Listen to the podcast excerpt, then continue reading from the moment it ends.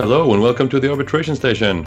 Is that the main issue of ISDS today? So we cannot invite Joel to the next episode. You're the native speaker. It can't be very unique. Unique means one of a kind. It's either unique or it's not. It's like you're, you're either pregnant or you're not. Did you say Gaillard? Mm-hmm. Yeah, with a D. I should not pronounce the D. I'm getting DCF tattooed on my neck tomorrow, actually. It's a question I'm putting up there. Hello and welcome to the arbitration station. My name is Brian Kotick. I'm Joel Dahlquist. And I'm Sadia Patti. So excited. And we are your co hosts for another episode of the Arbitration Station podcast covering both commercial and investment arbitration, 66% serious substance, and 33% general pondings and musings of the arbitration world, and 1% light through the crack of the door. I feel like we're we're branching out now, you guys. We're going places, we're meeting people, we're going to live conferences. It is the 1% opening in the door to freedom. And cases are getting higher in the UK. and it'll close right back down. Two seconds. Oh no. Where in the world are you, Sadia? Well, I'm in the UK. Uh, I'm uh, I, am recording still from home. Um, still doing half work from home and working from the office. So yeah, where about you? What about you? I am in London as well, in the south side, uh, well, north side of London, south of you. Um, also, still working from home, but I am going in to to St. Paul's twice a week uh, to get that office vibe. But I have to say, I have, you know, I do like the luxuries of the kitchen around the corner, bringing a Tupperware and the microwave and the utensil. It's just not a lot. Okay, Joel, yeah. where are you in this world?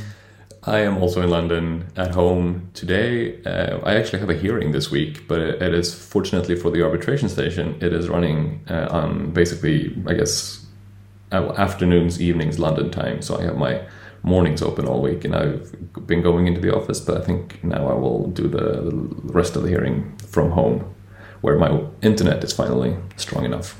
Good. Takes a village. it does. Speaking of village, no, that was a terrible segue. Uh, you live in Cambridge, Sadia, but you have also been in Paris, which I want to hear about. That was the, the village. speaking connection. of village, speaking of village, yes, I have. I, I've actually started going back to Paris for meetings. I used to go regularly, much more before COVID, and it started again now. Um, but I have to confess, it's not easy. So I got to the train station, my own fault, forgot my passport. That was number thing, number one thing mm-hmm. that you should not do because you cannot travel. So I have only I only have a French passport. You can't travel on an ID card anymore, right? So that's the thing. So COVID, Brexit, storms, all of this oh related. It's just not uh, as it used to be. I have to confess, it's not as easy to travel. We're we're all a little rusty, I think also i think that people are not i mean i definitely am not used to the traveling. I think people are starting to travel. It, it's tiring isn't it? Like we just spend all a whole day in front of a computer and then all of a sudden you have to talk to people. Mm-hmm. you know go look to the train station. Yeah exactly. Look good. Um, go for meetings so you have to work you know um, it's yeah. I think i'm the only one of us who has yet to go to a conference meeting uh, or something professional in person. I have not put on a suit or anything resembling a suit to interact with fellow human beings since the pandemic started. But i will i think there's a um, arnold and porter and the Lauterpacht center in london here in a couple of weeks. They have an event on uh, Biden, uh, the Biden administration and oh, international yes. law at Arnold and Porter, and that will be my my premiere back into the world. But I, have heard from both of you that that it is exhausting the first couple of times. You have to actually talk to other people in person. But I, I do look forward to it. I'm sure I'll be exhausted afterwards. yeah, you'll be interested to see who wears full formal attire and who's still cutting corners of like wearing trainers or no tie or it's uh, everyone's still a bit reticent to put on the full garb. But I just I've realized how how inefficient. You know, I I mean, obviously there's inefficiencies from being from home. There's deliveries and all this stuff. But just you know, going to so many in-person meetings and going to all these conferences, it took chunks out of your day just to get to someplace. Yeah. Um, and it, you know, I even just going in, I'm like, that was so inefficient. I've just spent two hours commuting and it's you know didn't need to happen plus yeah, the time putting on my suit like it's a lot well, you have to choose your meetings more efficiently. I think that's that's the rule. So now when you do meet someone, it has to like really matter. And also, one thing that I did that I think a lot of people are doing um, is packing your days when you do go physically to the office. Is Yeah. packing your day with meetings. I would also advise against that because you end up being completely exhausted by the end of the day. And that's all you do. And it's not, you know, you can't just spend your entire day like just coffee, coffee, coffee, coffee, meeting, meeting, meeting. It's just not, it's insane. You can't, you know, it's not, um, You can't go from zero to a hundred. yeah, in exactly. One exactly. second.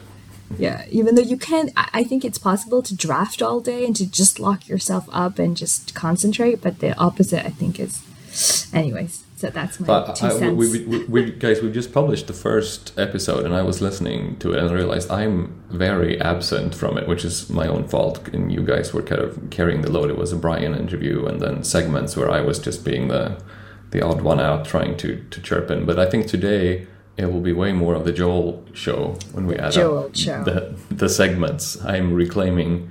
My my rightful place in the arbitration station. I'm reclaiming my time. the coming back, return of the jewel. There we go. Vanessa, return of the jewel. Yeah, we'll ask Jan to put the Mark Morrison song for you. Yeah. Because we're, we're starting with an interview with uh, Veronica Korom that all three of us know. I think you both know her better than I do, but it's also on a on a subject that I am, am a little extra interested in. What's what's your guys' connection to to Veronica? I co-counseled with her back when she was at Shearman and Sterling, so I had a very intimate setting for many months, slaving away. Uh, I met her through EFILA, a European uh, Federation of Investment Law and Arbitration, because we're both members, uh, I think, of the advisory board, and so we shared panels together on this discussion of Oh. the post Achmea. Uh, and it started, I think the first time I met her was 2018, yeah. So ever since, just been checking in every six months or so. What's been going on?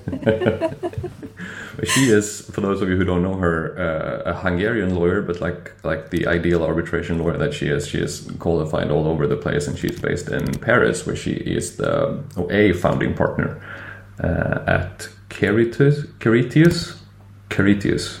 Oh, yeah, I'll let you yeah, you for yourself. approval. She's also she has a doctorate. She's an assistant professor in international business law and arbitration at ESSEC Business School in Paris, and she like straddles this academic slash practitioner uh, divide that so many of us, or at least me, at some point would like to be able to do. She does that successfully, and she is very good with EU law. So we're talking to her about a recent European Court of Justice decision that uh, came out of a question from the Paris Court of Appeal in a long-running arbitration between Komstroy and the Republic of Moldova. And I think it is a very, very interesting interview, but we'll have reason to return to that, obviously. And then for the second segment, we are finally doing some hardcore procedural stuff again. Enough of this substantive law. Now we're doing arbitration, like pure and simple procedural stuff, because I will be talking about post award remedies that are not set aside or enforcement. So, all the other things that can happen to an award after it has been rendered, but like the more obscure things that aren't set aside in enforcement, which we obviously talk about a lot. And then it's Happy Fun Time, which I initiated and have not researched. So, it will be very happy and fun. It's, because you're going to quote yourself. That's why, right? That's why you don't need to research or do any work if you just quote yourself. exactly the the uh, origin uh, and the, well, the idea is is that I think there was an OGEMID thread on self citation when in arbitration, academically and in practice, are you allowed to, expected to, may you contemplate to uh, quote yourself things you've written or said in different contexts, and this of course applies to arbitrators, to counsel, to academics. And we'll, we'll see if we can get some sort of structure to that happy fun time. I think it's an interesting topic. Great. Look, I'm really looking forward to your uh, substantive or procedural segment because I'm doing a litigation for the first time in since I've ever been a lawyer, and it's so rules heavy, and it's quite Ooh, rules. it's right comforting just to rely on a rule and they're self-explanatory and you just have to make applications based on the rules. It's it's nice. So let's see what you got to say. Right, let's go.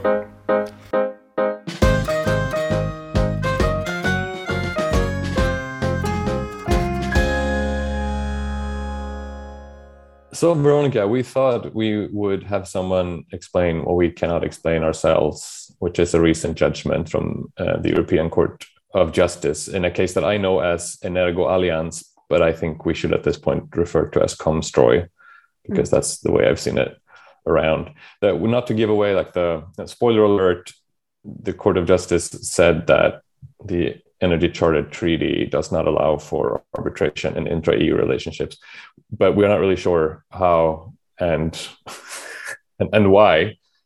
But do you mind just briefly explaining for those of us who haven't read and don't have the same specialist competence that you do why we're here? What, what's what's the background so that we understand why we don't understand it?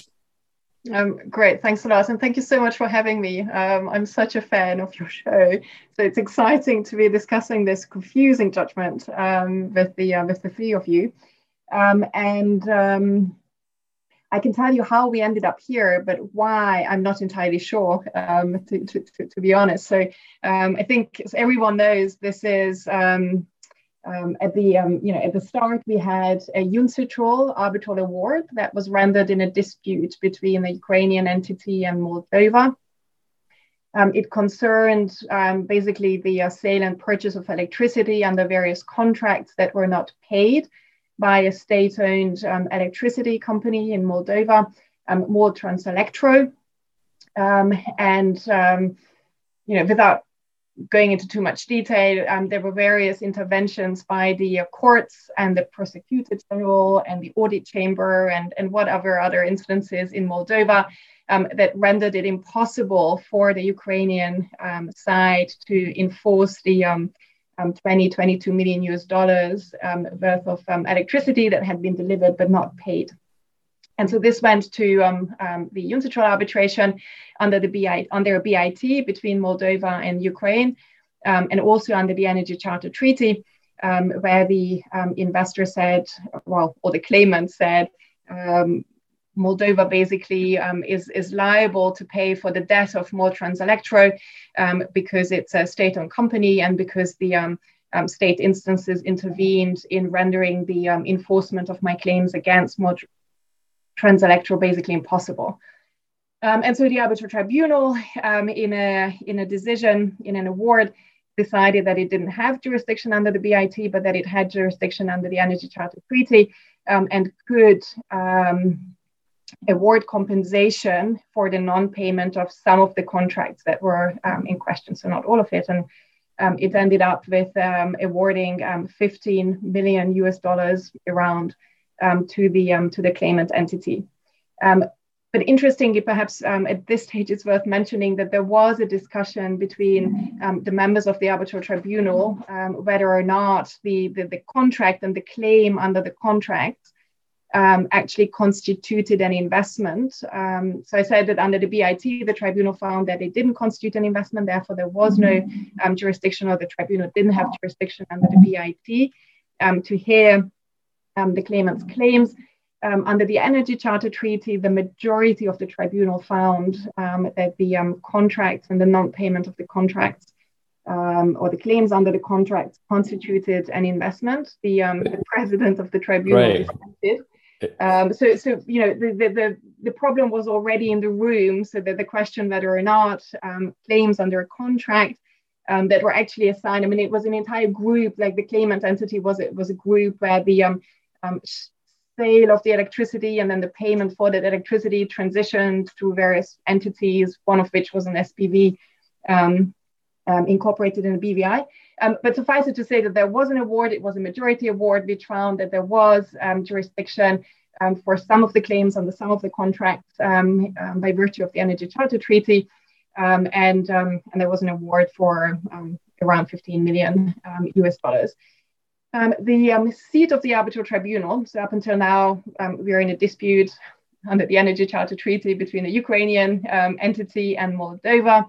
Um, it so happened that the seat of the tribunal um, was in Paris, France.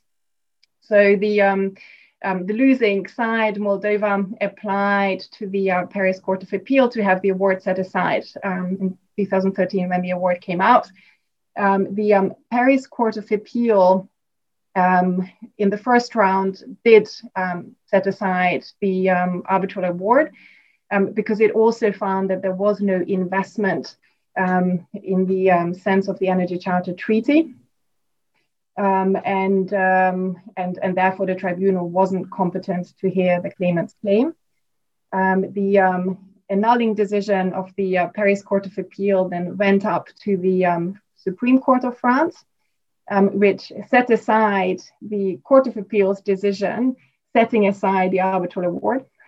So, in a way, reinstated the award, finding that the Paris Court of Appeal, in interpreting um, the um, um, investment definition under the Energy Charter Treaty read certain requirements into that definition that the definition did not contain, um, and therefore overstepped um, its powers. And um, so the, the, Supreme Court of France sent back the question to the Paris Court of Appeal, differently constituted. And so it's now in the second round that the Paris Court of Appeal again heard argument from the parties on whether or not the tribunal had jurisdiction because the um, investment did or did not constitute an investment, or rather the contractual claims constituted or didn't constitute an investment in the um, sense of the Energy Charter Treaty. And so here um, is where um, the story got strange and interesting at the same time. I understand that Moldova um, argued that the uh, Paris Court of Appeal should seek help from the Court of Justice of the European Union and should refer a, a question to Luxembourg on the interpretation of the Energy Charter Treaty and in particular its um, investment definition, which is what the Paris Court of Appeal ended up doing.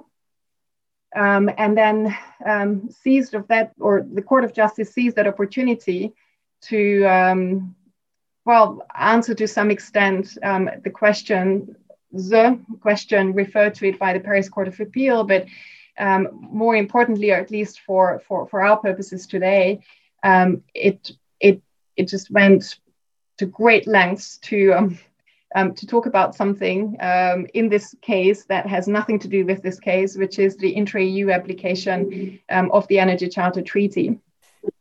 Um, and so it's not entirely clear whether it's an obiter or what exactly the court did, but um, but really I think the takeaway that everybody remembers is yeah, Court of Justice used this case, this case between the Ukrainian entity and Moldova, um, to make a finding on the intra-EU applicability of the um, Energy Charter Treaty. I think I think that's a good starting point for for the, a little deeper analysis. We we have two questions basically that you've advertised. One is the one that was actually asked to the court about the scope of investment in, in the ECT. The other is the one, the takeaway, which is the answer to a question that wasn't really asked, which is the general applicability of the ECT. But if we start at why is this even before the, the Court of Justice? You, you've already advertised that neither of the parties is, is an EU entity, um, state, or company.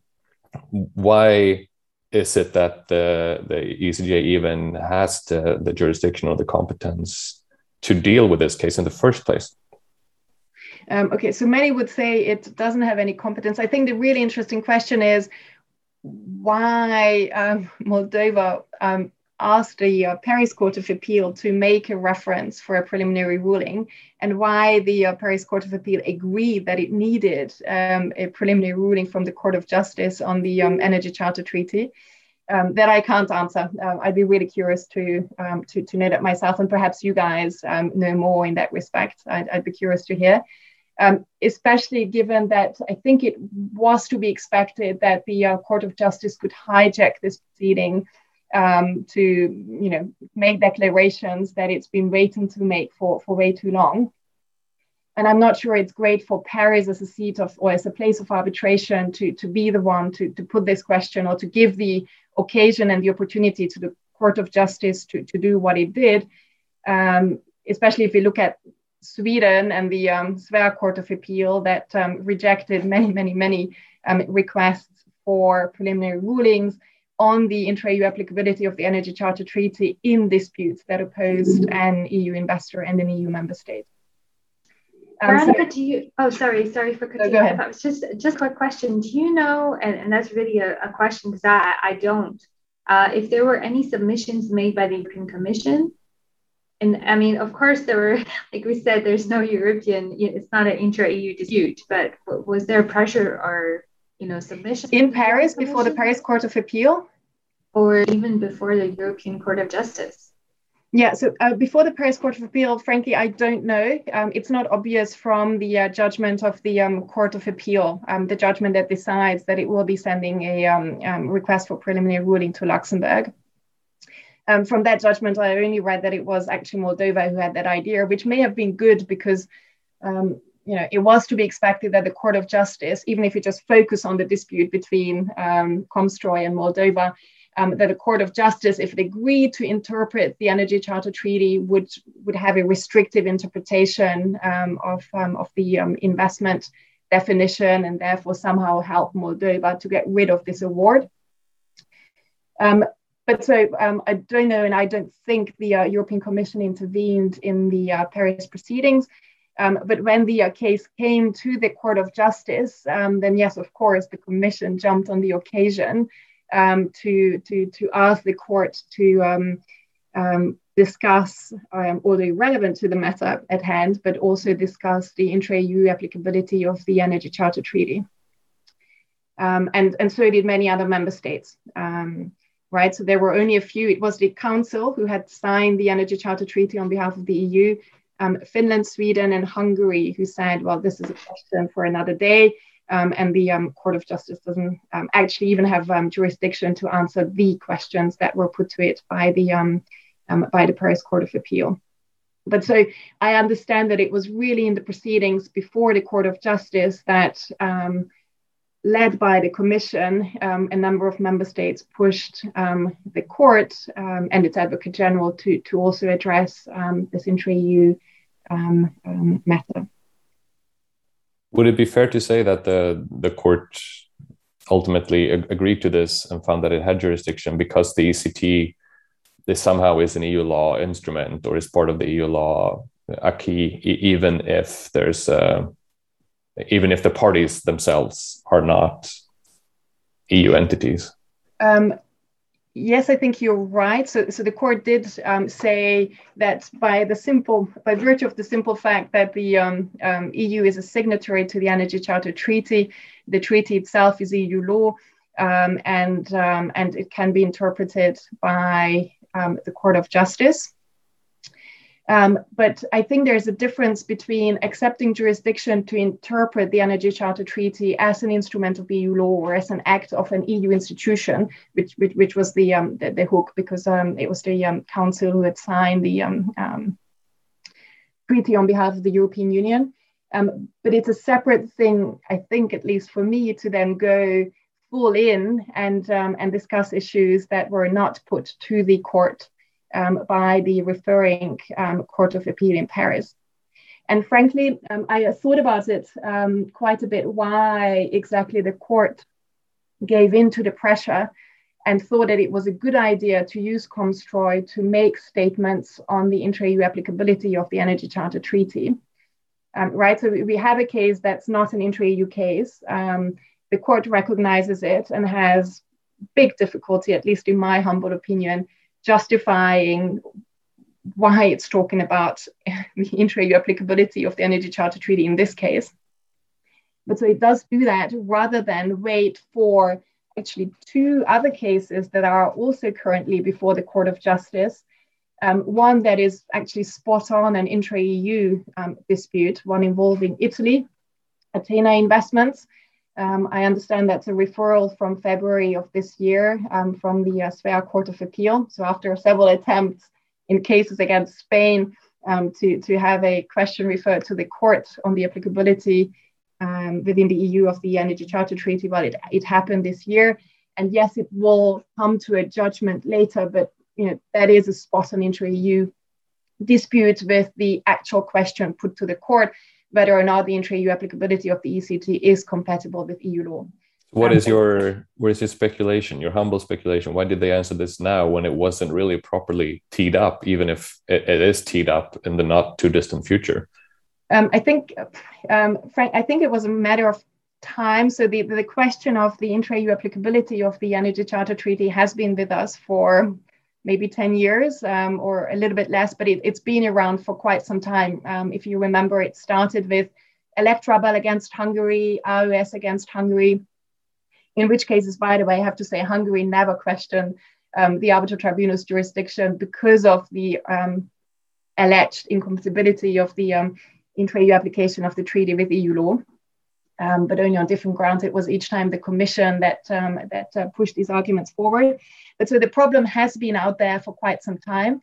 Um, and there the, and the number of intra-EU um, investment disputes under the Energy Charter Treaty um, simply doesn't seem to slow down. Um, so perhaps that there was a time issue, right? Already in 2021, I think there were like five intra-EU cases um, brought only before ICSID. I haven't counted the others, um, between an, by an EU investor against an EU member state. Um, altogether, I think we are close to 80 intra-EU um, cases on the basis of the Energy Charter Treaty in the past um, 10 or something years, um, which is which is more than half of all ECT cases to date. And so I think there was a fear to say, well, if we take another two years um, to issue um, a, a, judgment in maybe this Athena investments case, um, well, then there might be another 10 or however many um, intra-EU ECT disputes that are filed in the meantime. Um, and we're losing time. And don't, don't forget that the simple fact of having a judgment for, from the Court of Justice is, um, is clearly not enough to stop intra-EU ECT arbitration. I mean, we've seen this with Achmea. Um, and I think, but, but I think that this judgment is um, the starting point for the Commission to be able to seriously put pressure on member states to agree a, a disconnection agreement um, or, or, some alteration agreement to the ECT, which would disconnect it um, in the intra EU sphere. And then, if certain member states don't agree, like some didn't sign the intra EU termination treaty, um, then the Commission would, would, would have more legitimacy to bring um, you know um, infringement proceedings against them. So I think um, the um, the idea was that um, time was of essence um, and um, some sort of a legitimacy or, or legal basis was needed for the commission to be able to you know step up, strengthen its game, and and and arrive at a solution, just like for intra-EU BITs, um, to put an end to the um, intra-EU application of the Energy Charter Treaty. Um, but honestly, I think it, it really renders Komstroy very weak and it renders um, like the entire discussion on the intra-EU applicability of the ECT much weaker um, because these findings were made in a, um, an incredibly strange way um, in a case where they really don't belong. And I think the court pretty much admits that. That's a helpful way to look at it, though, because from the reactions I've seen in, in the arbitration world, the the standard response has been, "So what? We have another case here. It's not going to make any difference in the pending cases. It's not going to make any difference in future cases because arbitral tribunals will not take this to be some sort of pronouncement on the ECT in, in the international law sense.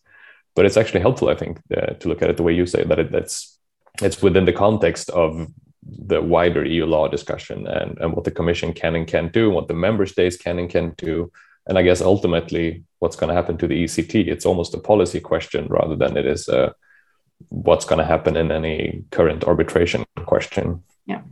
Yeah, no, um, as, as you say, I mean, I, I, fully agree that it's not going to make much of a difference in any pending arbitrations. Um, and arguably, it will make even less of a difference than Achmea did in um, intra-EU BIT arbitrations, because um, so there's this discussion around whether or not um, the applicability of EU law or the application of EU law by arbitral tribunals matters or doesn't. Um, in Achmea, that was kind of the hook, the potential for an arbitral tribunal to um, interpret and apply EU law, either as an instrument of international law, um, the, uh, the treaties themselves, or as an instrument of domestic law.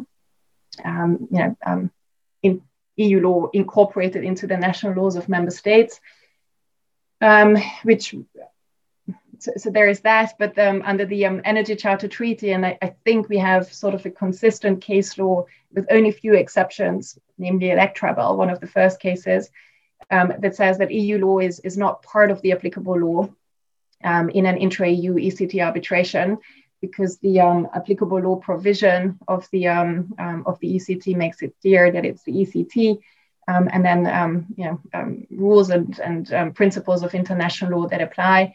and the arbitral tribunals have been consistent since Electrabel, at least, in finding that there's other rules of international law that are applicable cannot be the EU treaties because those rules have to be applicable to all of the signatories of the ECT um, to be considered um, applicable international law um, for an ECT tribunal. And given that EU law is not applicable to all of the ECT um, signatories, because not all of the um, ECT signatories are signatories to the EU treaties, um, well, it's not an applicable provision or it's not part of the applicable law for intra-EU ECT tribunals either. Um, so, so, so therefore, I think um, there are good arguments in a, a, pending arbitration proceeding or even in future intra-EU um, ECT arbitration proceedings to say, well, Komstroy is, is, is nice um, to have and we can discuss it, but ultimately it's entirely irrelevant um, to the um, jurisdiction of the arbitral tribunal on the basis of the ECT um, to me, and, and perhaps, you know, if we speak again in a year or two years' time, we, will see how um, the events um, have unfolded or will have unfolded. But um, again, just um, judging by what happened um, with Achmea and in the aftermath of Achmea, I think one can kind of try to guess what could happen here. Um, so Achmea wasn't enough to stop, it wasn't even enough to discourage um, European investors from bringing intra-EU BIT claims, right? Because there were a number of um, intra-EU BIT claims registered even after Achmea. Um, but that really was kind of the, um, the starting point where the um, political pressure on member states grew. you know, we've had for, again, over 10 years a situation of deadlock between the member states um, who didn't agree. I mean, all of this is due to the fact that there is a political disagreement between member states as to how to handle these situations. Um, and Achmea served um, the purpose of the uh, political declarations and then the um, termination treaty that not everyone signed up to. Um, but those that didn't sign up to were then obviously or are still um, pressurized by the European Commission um, in infringement proceedings. And Achmea helps the Commission to say, well, the fact that you're not terminating your intra-EU BITs is a violation of EU law um, because the uh, Court of Justice said so. Court of Justice said that there is a true incom- incompatibility between your um, treaties, or at least certain of its of their provisions, and EU law, and so you have to um, you have to terminate. And so I think um, something similar could happen um, in the case of the um, Energy Charter Treaty.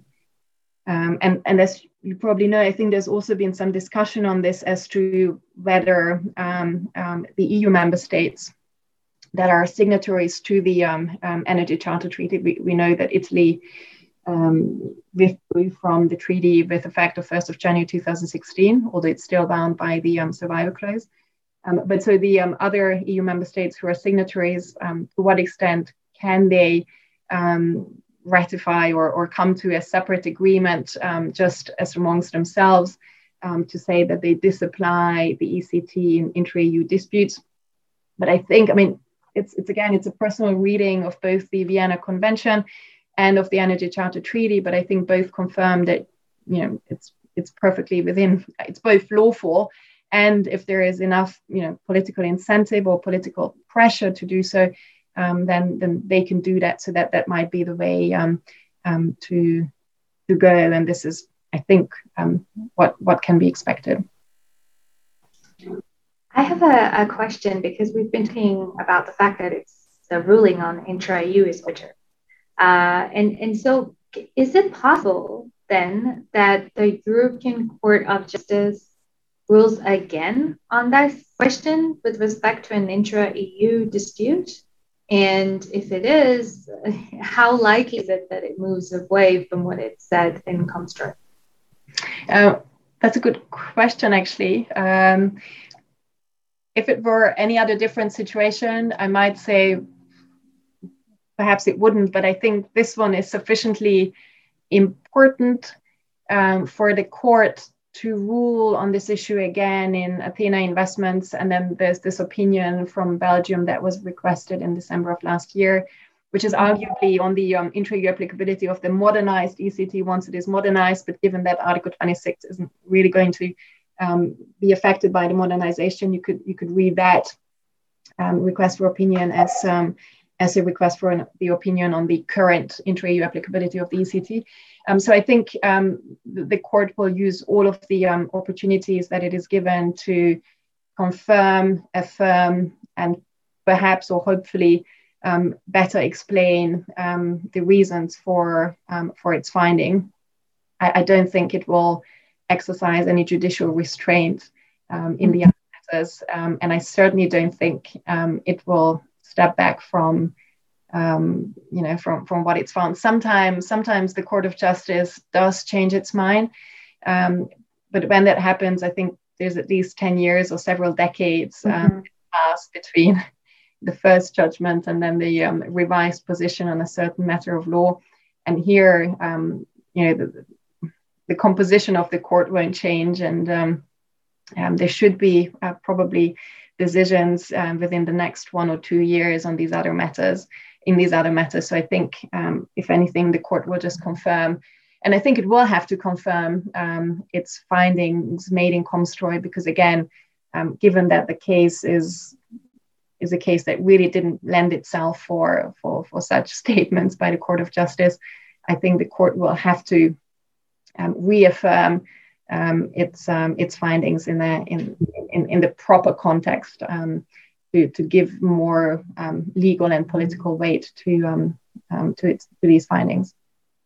To, to circle back, Veronica, and perhaps uh, to to tie up a bit, I'm I'm interested in your views on the question that was asked, because we now we understandably get tangled up in the whole intra-EU discussion, but but even that notwithstanding, we also have now a pronouncement from the ECJ on a key provision of the ECT, one that has been in contention in many disputes, i.e., the scope of investment, and more specifically, whether commercial transactions are covered by the ECT definition of investment.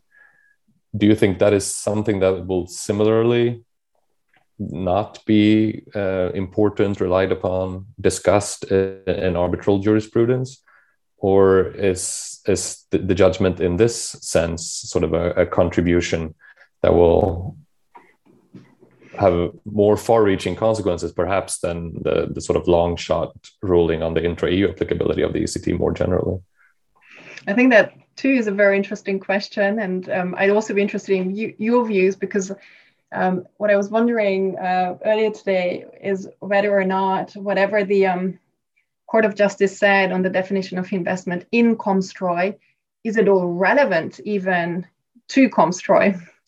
Um, because the court repeats again and again how this is not an EU law dispute and, and, and how um, whatever the court can say um, as regards the interpretation of EU law and hence the ECT as EU law, um, right? Because the court interprets the ECT as EU law, is actually irrelevant to the present dispute, which is not an intra-EU dispute.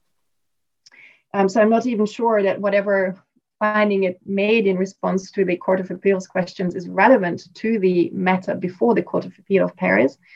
Um, we'll have to see what the Court of Appeal will do with this judgment and, and how far um, it will you know, even apply the definition that it received from the Court of Justice um, to the matter at hand, and then on that basis, um, annul um, the um, arbitral award.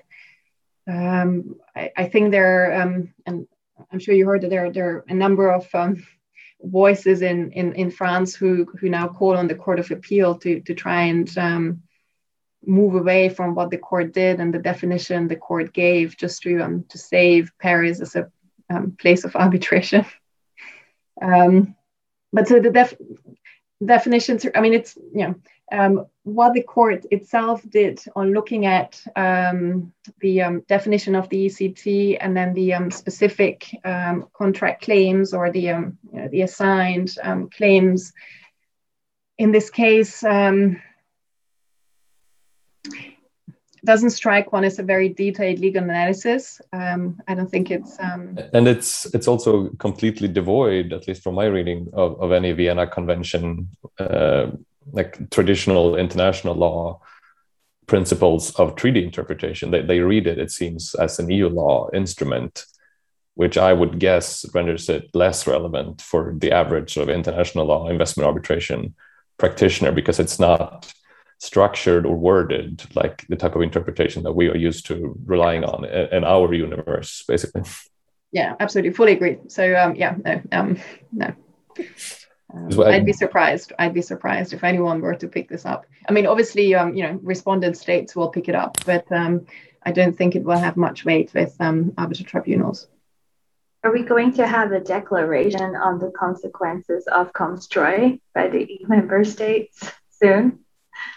That that's what I'm expecting, or even if there is no declaration, um, I'm expecting, um, and perhaps I'm totally wrong with this, but I'm I'm expecting um, the, the, the pressure from the Commission to to mount further um, for some sort of a an amendment agreement to be signed um, between the EU and the EU member states to to alter or rather to disapply um, the ECT in the intra-EU relations.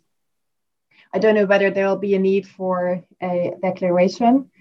Um, it might be an intermediary step, um, but um, but but even if there is one, I think we, we we now know that it will again just be a majority declaration because not all of the um, member states seem to agree um, that this is the direction to go. Um, it's it's our home states, no? As it happens, Veronica. It's, it's Hungary and Sweden uh, primarily, and also Finland. Exactly, Finland a bit. Yeah, exactly. Yeah. Um, and I don't know about Sweden, but but you know, Hungary um, um, has finally um, a homegrown investor that is strong enough to um, invest regionally and and beyond, um, and more. That's the Hungarian oil and gas company. obviously, is involved in a in a pending ICSID proceeding against Croatia. So um, I think Hungary will um, fight until the end um, to, try and either stay out of the um, this application of the ECT um, as long as it can, because I'm sure it will um, you know, have to face an infringement proceeding by the European Commission, um, or, or you know to, to delay that as as long as possible and certainly at least under, until the the award is issued in that case. Um, we, we said initially that we, or maybe that was actually off mic, that we had hoped to be confused, but at a higher level at the end of our with you. And I feel like we are approaching that territory. And there's also a, a pretty good wrap up to be to be said about the the fact that we don't know much right now because th- there will be developments following this and reactions. I haven't seen that many reactions from beyond the, the typical uh, disgruntled arbitration practitioner, but I'm sure that things are being prepared within foreign ministries and the EU bureaucracy as we speak. Um, possibly, I mean, I don't have any, um, you know, insider knowledge either, but um, we all know that the modernization process is ongoing, and and I think criticism against the Energy Charter Treaty is growing in the European Union, whether it's because it's not green enough or because it allows, um, you know, rich um, dirty oil companies to challenge um, measures taken in the public interest or because of its intra-EU application. Um, I think these are difficult days for the Energy Charter Treaty, and um, um and I, am expecting that there are discussions um, occurring in the um, in the background and have been seriously for for quite some time. I mean, we've seen and, and heard that um, you know, the Commission really in recent years, um, in, so in the beginning, the Commission was focusing on um, intra-EU BIT disputes, um, like Brian and I um, well know, and, and I know you guys also um, have had your dealings with the European Commission. And then in recent years, it actually stepped back until Achmea happened, and then with Achmea, it went back into the intra-EU BIT um, sphere, but um, just before Achmea, it had stepped back from intra-EU BITs and was really focusing its efforts on energy charter treaty um, disputes to say, well, it's inapplicable because there is an implicit disconnection clause and there is this and that, and um, the award is unenforceable, etc., etc. Um, so I think it's it's not with Komstroy that um, negotiations in the background will start. I think they just gain new momentum or or you know um, further strength um, to um, to try and bring the member states to the table um, to do something about the intra-EU applicability of the um, ECT. We might have reason to to bring you back on the arbitration station again, and I I hope so because this has been great, and I dare say without being too mean to my my co-host, maybe the the best EU investment arbitration segment in the history of the podcast so far. Thank you. Thank you, Joel. Um, it was a pleasure to, to be here. And yes, by all means, I mean, there'll be um, much, much more to discuss. Thank Thanks you so, so much. much. Thank you, guys.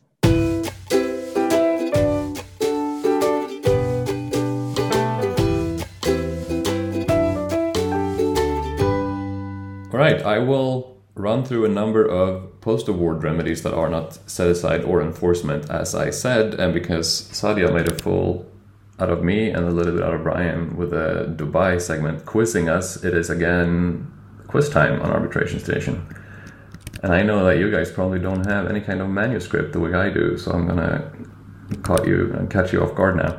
Right. Can you can you name any post award remedy that isn't set aside or enforcement? Like what can you apply for after an award has been rendered that isn't a set aside or an enforcement? Oh, correction. Mm. Yes. I've Very done one good. of those. Um, there are there are three three and a half that I'll go through today. They're all kind of similar, so I think you're forgiven if you're not able to come up with any more than correction. Um, nope. Okay. Okay. Great quiz game. yeah. it's in addition to correction, you can apply for an interpretation uh, I was going to say clarification. Okay. Yeah. yeah. Mm-hmm. You can also apply for a supplementation. Mm-hmm. And I'll explain the differences between these momentarily. And then finally, I'm also going to talk just a little bit about remanding the case back to the tribunal mm-hmm. for for a, a, review, which is uh, some, some, something that is available sometimes. If you're in court, there's been a set aside. You can also ask the court to remand the case back to the uh, tribunal.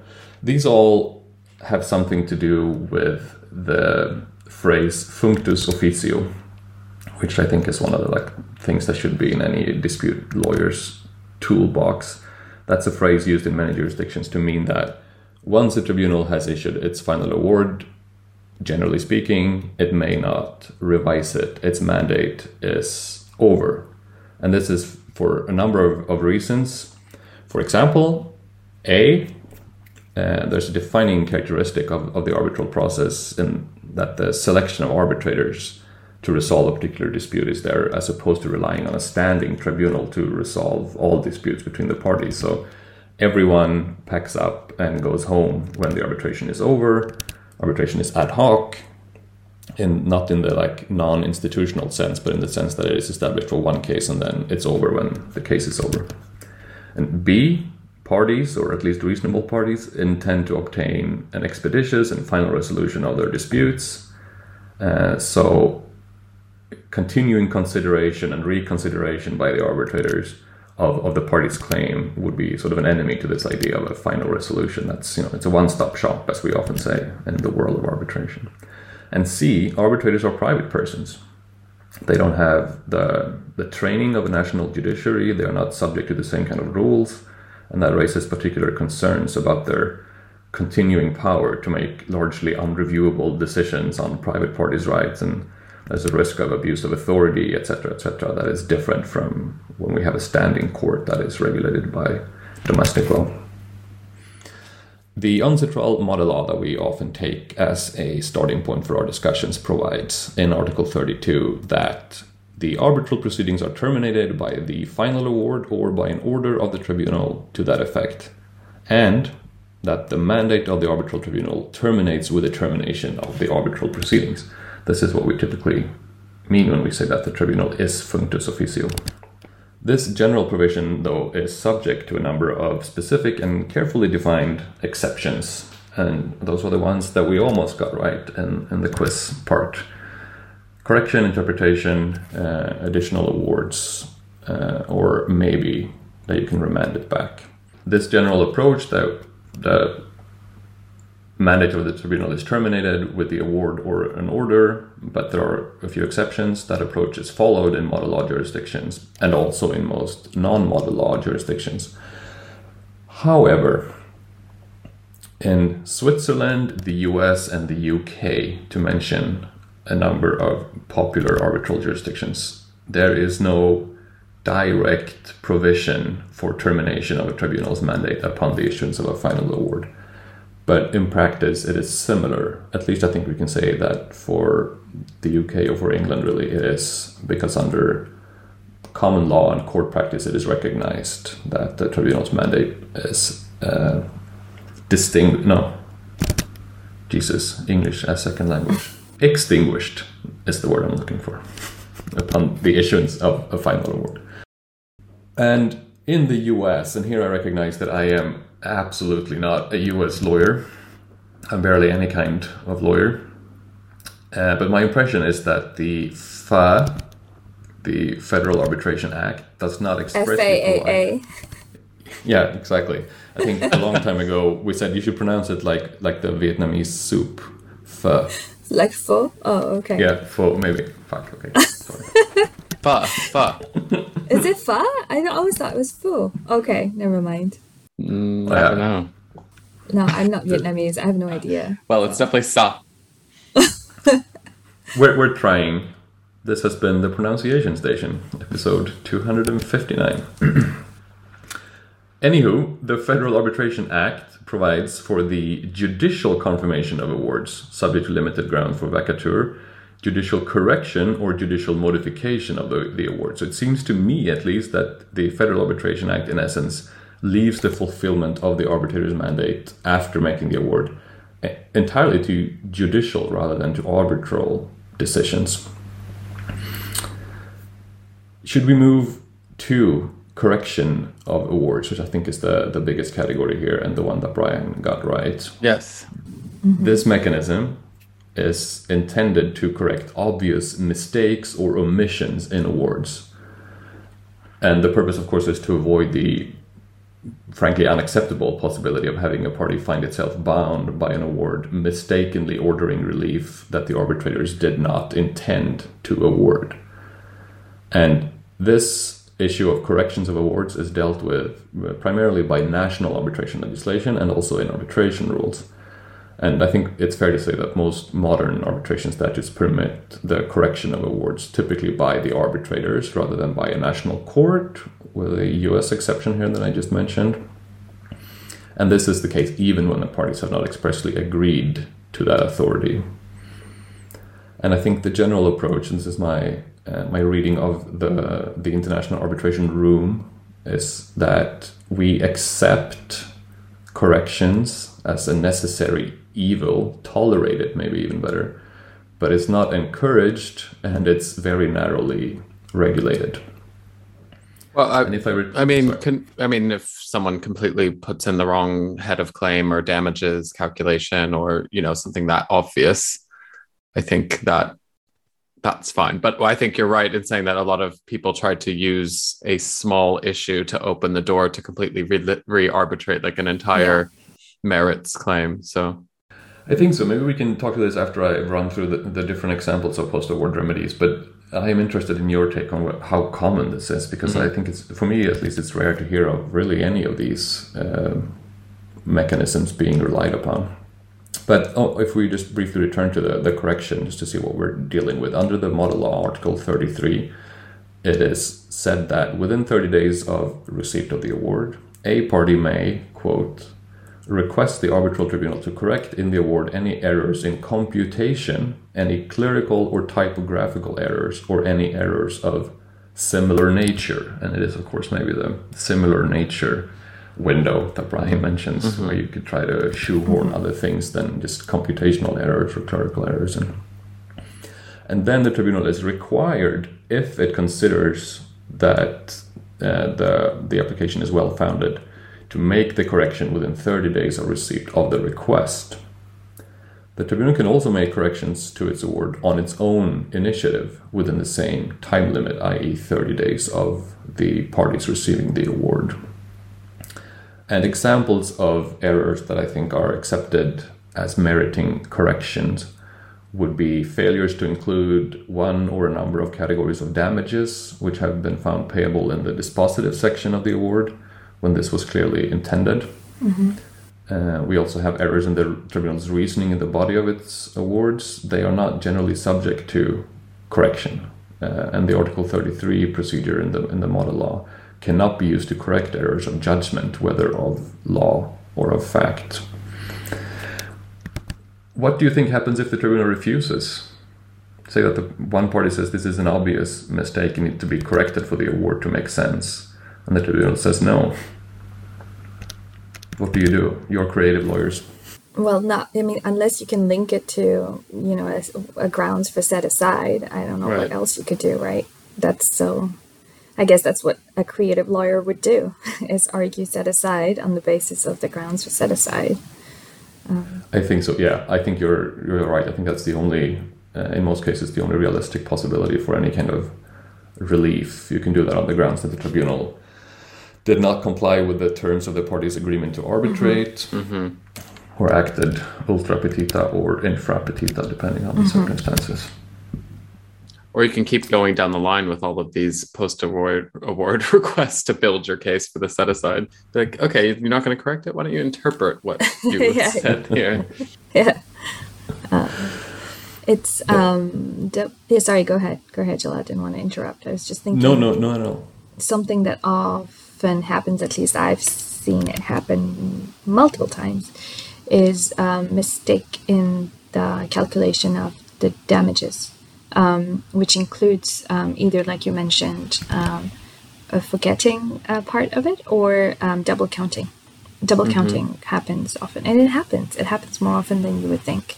So when you get an award, you know, we all rush to the last decision, to the last page, sorry, to look, but you actually have to read like very carefully because. Um, mm. I think this is interesting. Uh, I'm curious to hear because I'm, of course, in my capacity as tribunal secretary, typically on the award drafting side of things. I've always wondered exactly how carefully do parties read the award? Is it, oh, we won, oh, we lost, and then you read a little bit more to confirm? Or is it like cite checking, uh, recounting the damages, etc. Yeah, as if it were a submission. Yeah, I would say same thing. I mean, especially the damages uh, part. Um, I mean, all of it, to be honest. But you know, you, you do things in priority, um, and and I think like you like you said, you have a set deadline uh, to make those applications, so you have to be very quick. Um, so when you get the award, the clock starts ticking. Then it's really like careful reading, double yep. checking everything time. And the client wants to know what happened. I mean, they're mm-hmm. only going to read and understand the last page. And so you kind of have to have a debrief with them and be like, this is how they got to their conclusions, and this is what they thought, and this is why the answer came out it is, and the, the number came out as it did. Mm-hmm. Um, so you have to really understand back and forth. One thing that the clients often don't understand is, is exactly what you mentioned is the infra petita and ultra petita arguments. Uh, it's you can't really ask um, it's it's a tough one, right? I mean, it's it, sometimes they they look at the reasoning of the tribunal. They're like, oh, they haven't addressed this argument, so it's uh, you know it's infra petita because they haven't looked at this claim. But in fact, they have. It's just that they haven't included it in right. the reasoning and and I'm sure Jill, you're nodding. I'm sure you're you're familiar with this because you're on the other side of the of the you know of the table, uh, right? You know, at, not writing, but at least you know you're looking at the at the draft uh, award, um, and that that's a that's a tough discussion to have.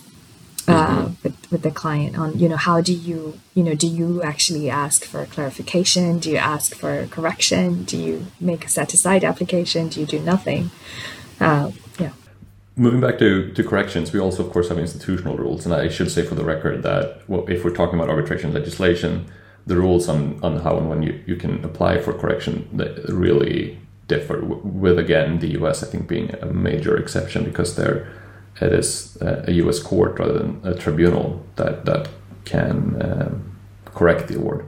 But if we move to institutional rules, which of course tend to sort of supersede the, the more general rules and arbitration rules, if you have an arbitration governed by one of the more established arbitration institution rules, um, I think it's fair to say that all leading rules address this subject specifically. The ICC rules uh, is a good example, uh, partly because they, as we know, have their scrutiny process. So the, the process there begins before an award is finalized when the ICC court, assisted by the Secretariat, scrutinizes uh, the award. I've, I have a few other examples of errors which may be corrected under this ICC procedure. Uh, all of them are like things that keep me up at night when I review awards in my capacity as secretary.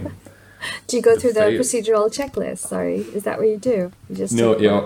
For ICC awards, I haven't it's been a long time since I was in a case uh, where an ICC award was rendered. But yes, they have a procedural checklist which you have to go through uh, mm-hmm. because that's something you know that the court will look at, and uh, it's all the various forms and what has to be in there and in, in what order and so. But these are specific examples of things that have been corrected. One is the failure to insert the word "not" before something so that it sounds like you're saying the opposite of what you're trying to say. For example, in the dispositive section Oh, big, big no. That's a clerical error. Yeah. The use of a period instead of a comma in order to separate numbers. For example, you know when you write out hundreds and thousands or mm-hmm. millions, etc. Mm-hmm. This is also a problem because different cultures do this differently. When do you use a comma? When do you use a period to you know yeah. avoid confusion with the decimal point, etc. And costs seem to be a common thing so the decision for each party to bear 50% of the cost of arbitration, for example, while ordering the respondent to pay an amount that was equal to 100% of those costs, and the math just doesn't add up. Mm. We then have the interpretation of awards, which generally follows the same procedure as their correction, but there's the difference between the two is that, in contrast to a correction, in interpretation or clarification, I think you said Sadia, it's basically the same thing uh, does not alter the statements or calculations, but instead it's more clearly an explanation of what those statements those, those statements were intended to mean. So I don't think I've ever seen this in practice. It is extremely rare, I think. But basically, you're asking the tribunal to explain itself, not by changing an error in the award, but explaining what they meant with something they wrote in the award. And uh, this seems, of course, more more limit more limited compared to corrections. Uh, I think it's fair to say. Mm-hmm. Definitely. I, at least and, that's my experience. I don't know, Brian. Have you seen any? Yeah, it's questions? like the sore loser application. it's like you lost, but tell me why again, and don't make it hurt as bad. Why? Yeah. yeah. I haven't seen one of those in practice. I've only seen corrections a few times. I mean, the argument, if you're the party, is that the tribunal uh, that has rendered an ambiguous award and thus not necessarily a fully enforceable award has not really completely performed its mandate and, mm-hmm. And has to go back and do so by explaining itself. I don't think this is something that is popular among arbitrators, generally speaking, to get this back. No. Mm. No, definitely not. Then we have another category that's the supplementation of award, uh, and that is when something was just simply omitted from the tribunal's decision or award. Uh, the model law, for example, allows request for an additional award unless otherwise agreed by the parties, and that's similar in many other national rules and institutional rules. I think the ICC was actually, if not the last, but but among the last major institutions to add this supplementation mechanism in, in their most recent version of, of their rules in, in uh, this year, 2021. Then we have the remission thing that I also just have to mention because there, there are national laws and uh, the, the law of Sweden, where I'm from, is, is an example of this, where you can remit an arbitral award back to the tribunal after you've filed an application to annul the award. Uh, so basically, this permits a court that has an annulment application before it to give the arbitrators an opportunity to take further steps or decisions which and the purpose, the, the only reason we do this, it's, is that one specific thing or a few specific things can be identified, which, if remedied, might render the annulment application unnecessary or inappropriate. So rather than going through a whole set aside, you can give it back to the tribunal, and then they can. The same tribunal. Mm-hmm. Yeah, yeah, exactly. Assuming they are available and alive. Mm-hmm. oh dear. A, a, question for you guys, because this is something that actually uh, arose in a case where I was secretary. So, assume that the tribunal has rendered its award, thereby closing the procedure. They've sent their invoices to the administering institution or to the parties, as the case may be, if there is no institution. The arbitrators have been paid. And then, 29 days after the award has been rendered, one party applies for correction or, or clarification are the tribunal members entitled to remuneration to deal with its application? So they thought they were done, everything is over. Most people in this business think that the only thing that can happen now is a set aside or enforcement, which is obviously beyond something that the arbitrators can control. They've moved on with their life, and then there comes an application that they also have to address within 30 days. And, you know, they are paid hourly. Are they paid for this work? What do you think as the parties?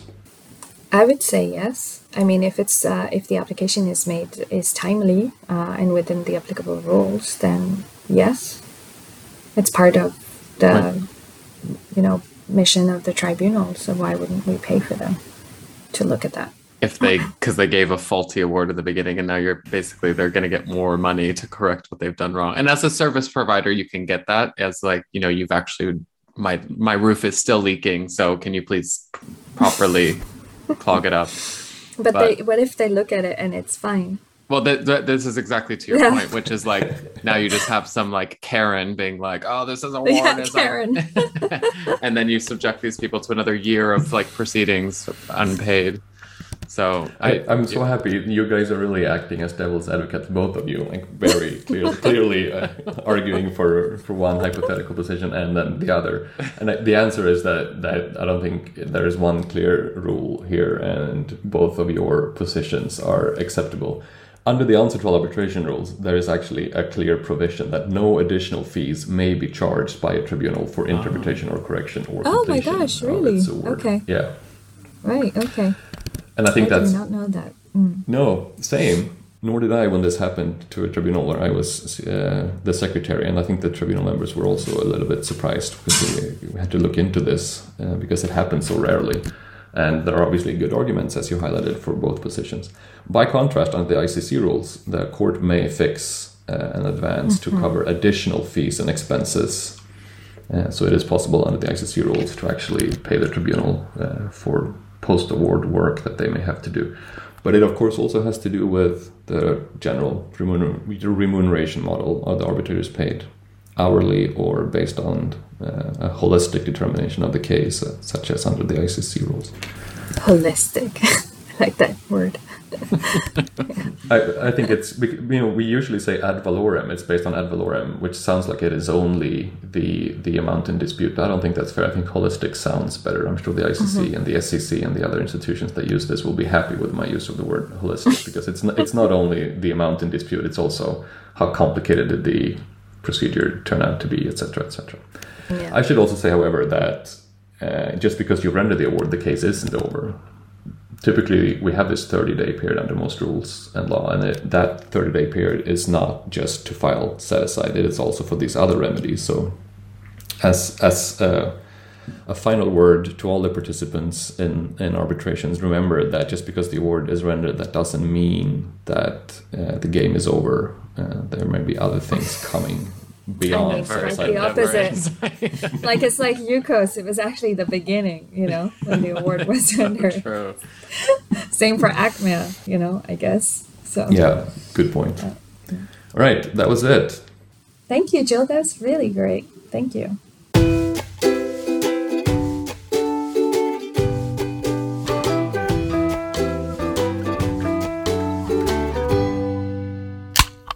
To cite yourself or not to cite yourself.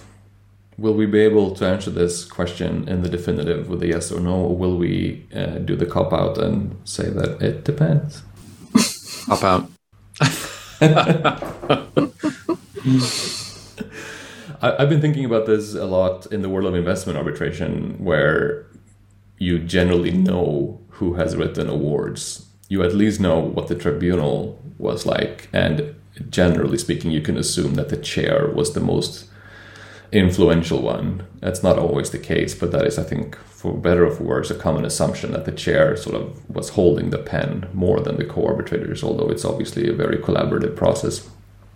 So you can guess who was uh, a big part of drafting award X. If it's a dissenting opinion, it's signed by the individual arbitrator, and you can be mm-hmm. convinced mm-hmm. that that arbitrator wrote dissenting opinion X or separate opinion or whatever it may be. Of course, as we know and have talked about in different iterations, arbitrators also appear in other capacities uh, as themselves. Some of them are academics, they write books and articles and they give keynote speeches and whatnot. And smart counsel, as we talked about, might try to rely on things that the arbitrators in question have said in other contexts as part of their advocacy. But this that we're talking about now is in what context you can rely on, on your own writings or speeches in the past and if it's a little bit of a faux pas or if it's on, on the contrary actually something that just strengthens your argument because it shows that you are consistent in your beliefs. and the authority on that, mm-hmm. that issue. How, how, do you approach this? I, I don't think that I, either of us is really uh, at the stage of our career when we can rely on a big body of past work in our present work. But how do you think about this? Would you be comfortable like say that you had published an article in a journal on a pertinent issue for your case. Would you be a little embarrassed to put your own article in in a footnote in a submission for example i would not be embarrassed no. Yes Sonia. That comes from the gut. No i mean people do it all the time. Yeah. and uh, and, and you know it's it's like everything. It, it, how much value does it have? You know people are quick in finding that it's your own article right? So mm-hmm. um, if it's an article you've done research for it there's you know data that supports your argument it's not just uh but I, am sure you, you you just like me have seen maybe not so much in, in the submission context but in other art when you read articles you've seen author, authors cite themselves very frequently. Oh, like yeah. When you when the footnotes are like forty five percent your own writings, I tend to think, uh, wait a minute. Mm-hmm. Unless it's in a, like a very very specific sub branch of a sub branch of an issue where only one or two people have actually written about it, it feels a little I don't know lazy. But that's the thing, like it's it's the probative value, right? I mean, that's why you asked if uh, there was an embarrassment, and and it's like if, if you refer to a, an exhibit and you know its probative value is not really great, you're you're you're still. It's, it's your call. Are you going to refer to it or not refer to it? And then you let the arbitrators decide or the parties decide, you know, what, what value it has. But one one question to respond to your question, Joe, because you're talking in the world of investment arbitration. So your scenario is an arbitrator, the chair, is referring to its own work, whether an article or a previous award, right, where right. it was a chair.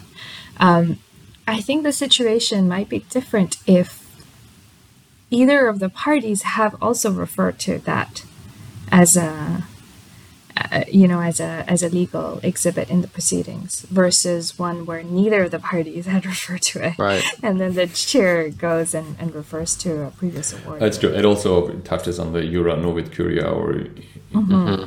similar doctrines. Like, is that even something that you're supposed to be doing? But I think in most cases we can assume, with good lawyers in investment arbitration at least, there will be things on the record if it's if it's a repeat player that that that's chairing the case or the co-arbitrators for that matter too. Yeah, as a flattery to the decision maker just saying like you said this or opposing counsel you even cite them sometimes in order to show that they're they, they're on your side in the publication sphere oh yeah have you guys not have you done this I, we've done this before oh all it's the fun. time all the yeah time. it is really fun like as professor da da da has said and he's like mm-hmm. opposite counsel and you look him in the eyes when you're saying that it happened with kai all the time because he is you know very heavy in that academia world as well. And so it was always like, as this, as Professor Dr. Aubert wrote, and you're like, that's you. yeah. I think, yeah, as counsel, that advocacy side can really come up in, in multiple ways. But I have worked with other people where they specifically replace citations that say the exact same thing with a something from their publication even though you found another publication and so it's like there the probative value is completely irrelevant now it's yeah. now you're just grandstanding yeah. and just trying to show but as Sadia your first answer to, to in the conversation was I would I would do it too. You don't want your article to to go into nothingness, and you don't want your. You, you could also, of course, make the argument that it's it's uh, it bolsters your authority as the advocate. Like right. I know what I'm talking about. Yeah, right. exactly that's not an argument for why you should exclude other sources as well. Maybe keep them all in in the footnote to support your proposition. But the fact that you've said similar things in the past means you can speak with a different kind of voice on this issue today in your submission or article or whatever it is. And that it's not just empty advocacy; it's actually grounded in some mm-hmm. you know research that you've even before you had to advocate for your client you you found this position but unless uh, you keep quoting yourself, so yeah. the article refers the to your own uh, research. It's like Inception. yeah. yeah, but this is uh, this is a good point. It hasn't maybe not so much to do with with self citation, but I think in other contexts we did discuss this that it happens a lot in our world that you get this like circle of of uh, citations so that a source ultimately ends up being the definitive one. We have that with Schreuer on the ICSID Convention and, and Born's treatise on commercial arbitration. That it's it's so often cited that it becomes like the the gospel eventually because it's been cited by so many people in so many different contexts and what is actually being cited in Schreuer or in Born might be something that refers to something that either of them wrote before. We have other examples, but but Schreuer and Born come to mind right yeah, away. Sure, it's definitely Bible. I would say. Yeah, and then it's you know, and I, I, I talked about this because there's research on this in investment arbitration how certain things become established truths, like notions of that go back to the 1960s. And if you if you follow the whole chain back from Schreuer to Schreuer referring to his own article from the 80s to what the article actually says about the ICSID preparatory works, you see that it, it's maybe a bit more tenuous than it would seem today when we just use a footnote to the latest publication. And that I think if we're tying it back uh, to self citation, is interesting because we have this power structure as well, which is sort of re emphasized when the big dragons uh, are being cited by themselves or by others. And we had a discussion on OGEMID, uh, the, the, the parts of it we could find. I also have a memory there were more discussions, but have not researched properly. But there's an, a gender imbalance in self citations. Mm-hmm. I think uh, research shows, not specifically for arbitration, I think, but in general in law, the people who cite themselves tend to be, well, the, the usual suspects, the traditional power players, the, the white established men who are by now probably in their 70s. They do this much more than uh, the the Sadias of the world. I think uh, this goes, I mean, that kind of filters into this cognitive diversity that we talked about in previous episodes. And I think there is part of advocacy and part of this job which should focus on diversity of sources and diversity of input. And if you're just really propagandizing your own views and values and recreating arguments and redrafting actual texts in submissions and in awards in order to be lazy or in order to just take a stand so that you're the authority. I don't i think that i mean if i'm going to be a bit uh, idealistic in how we should move forward it would be that we should you know kind of embrace the discussion and the pushback and not just really like force feed your analysis on a specific issue until it's dead and you self cite until you're dead. So I think like I think I mean I'm this obviously is idealistic and if you see my name in a footnote in one of my works then I told you so. But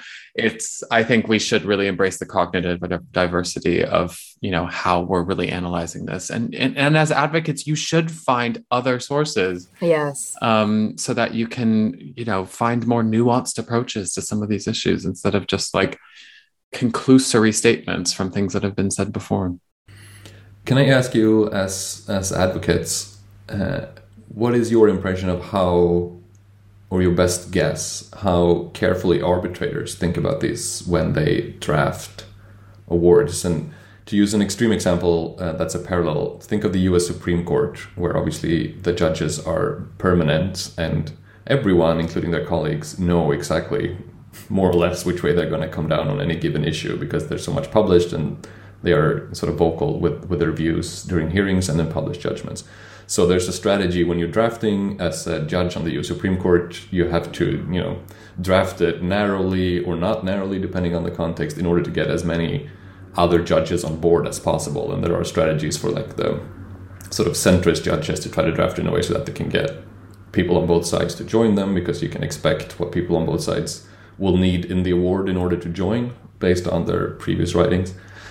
To what extent do you think that same dynamic applies in, I guess, investment treaty arbitration, where there are so many awards out there, and if you have the time, like the parties sometimes do when they appoint arbitrators, you try to research what has this arbitrator written before or said before.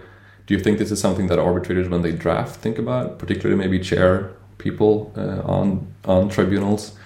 Do they research themselves, try to like gauge where do you think where do I think the co-arbitrators are on this based on their previous awards, or is it more just facts, law, submissions? How much do you think the sort of citation game and the flattery is part of tribunal dynamics? I mean, uh, you probably know this better than than me, but I, you know, in my small time in deliberation rooms, the tribunal gets together and kind of agrees on the main points and agrees on the main conclusions. And then the chair kind of takes that forward and gets to those conclusions. So they don't really, it's not, I, I wouldn't like to be able to analogize it to the Supreme Court in the sense that someone is drafting and sent, submitting mm-hmm. a draft and be like, I hope you agree. Um, and also they have clerks that are allowed to draft. So it's a, it's a bit different than secretaries that can't. But I, I, I think you may know better than me, but I, I venture to say that people are way too busy to to be creative and advocate in their drafting of awards.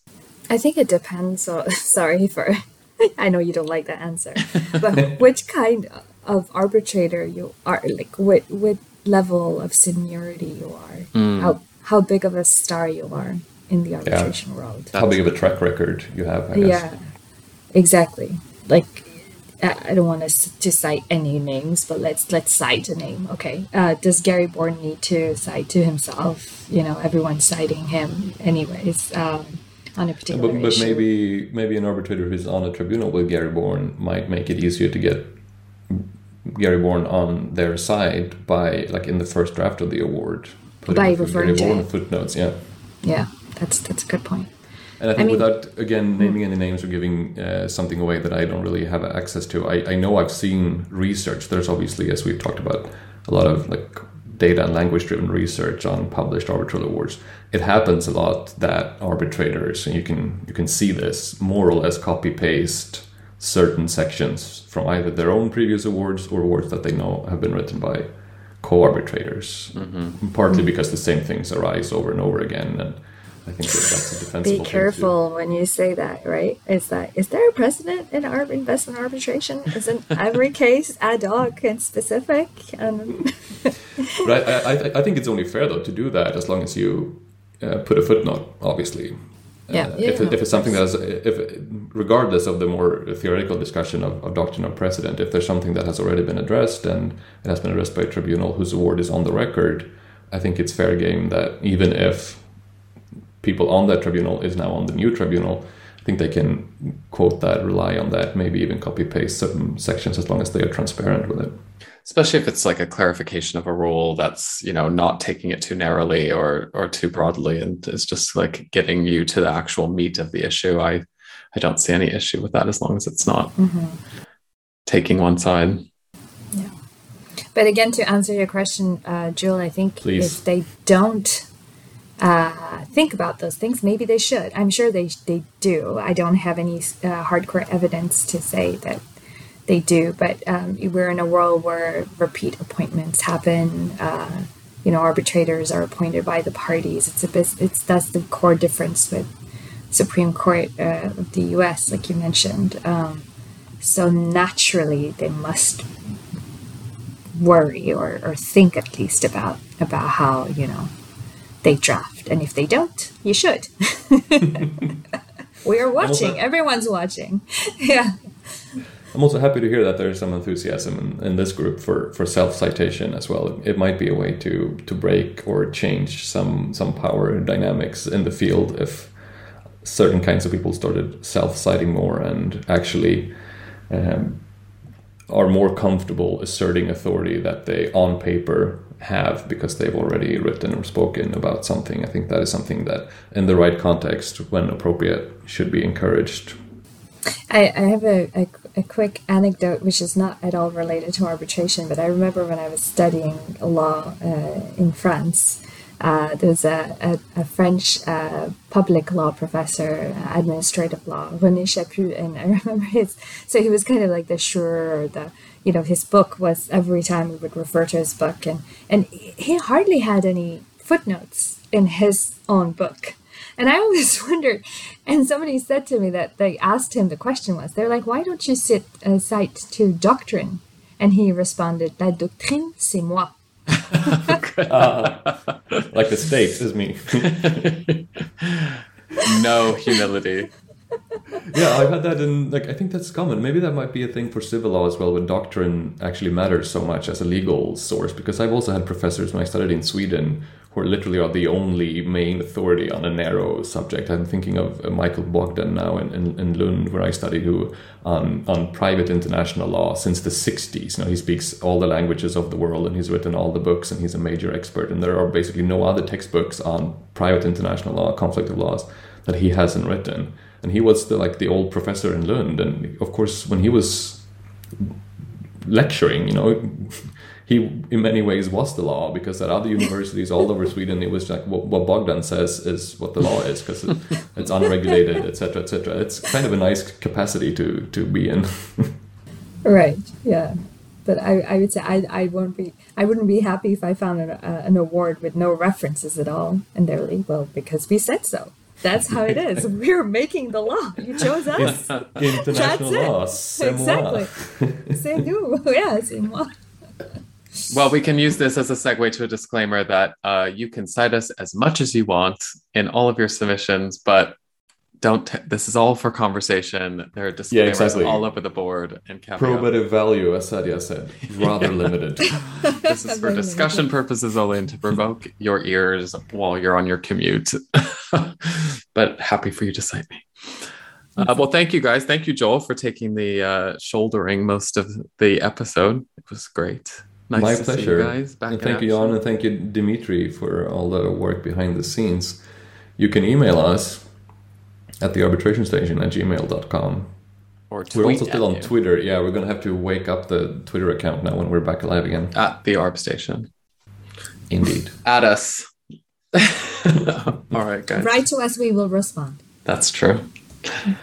Thank you, Jill. Thank you, Brian. All right, bye, guys. Bye. Bye.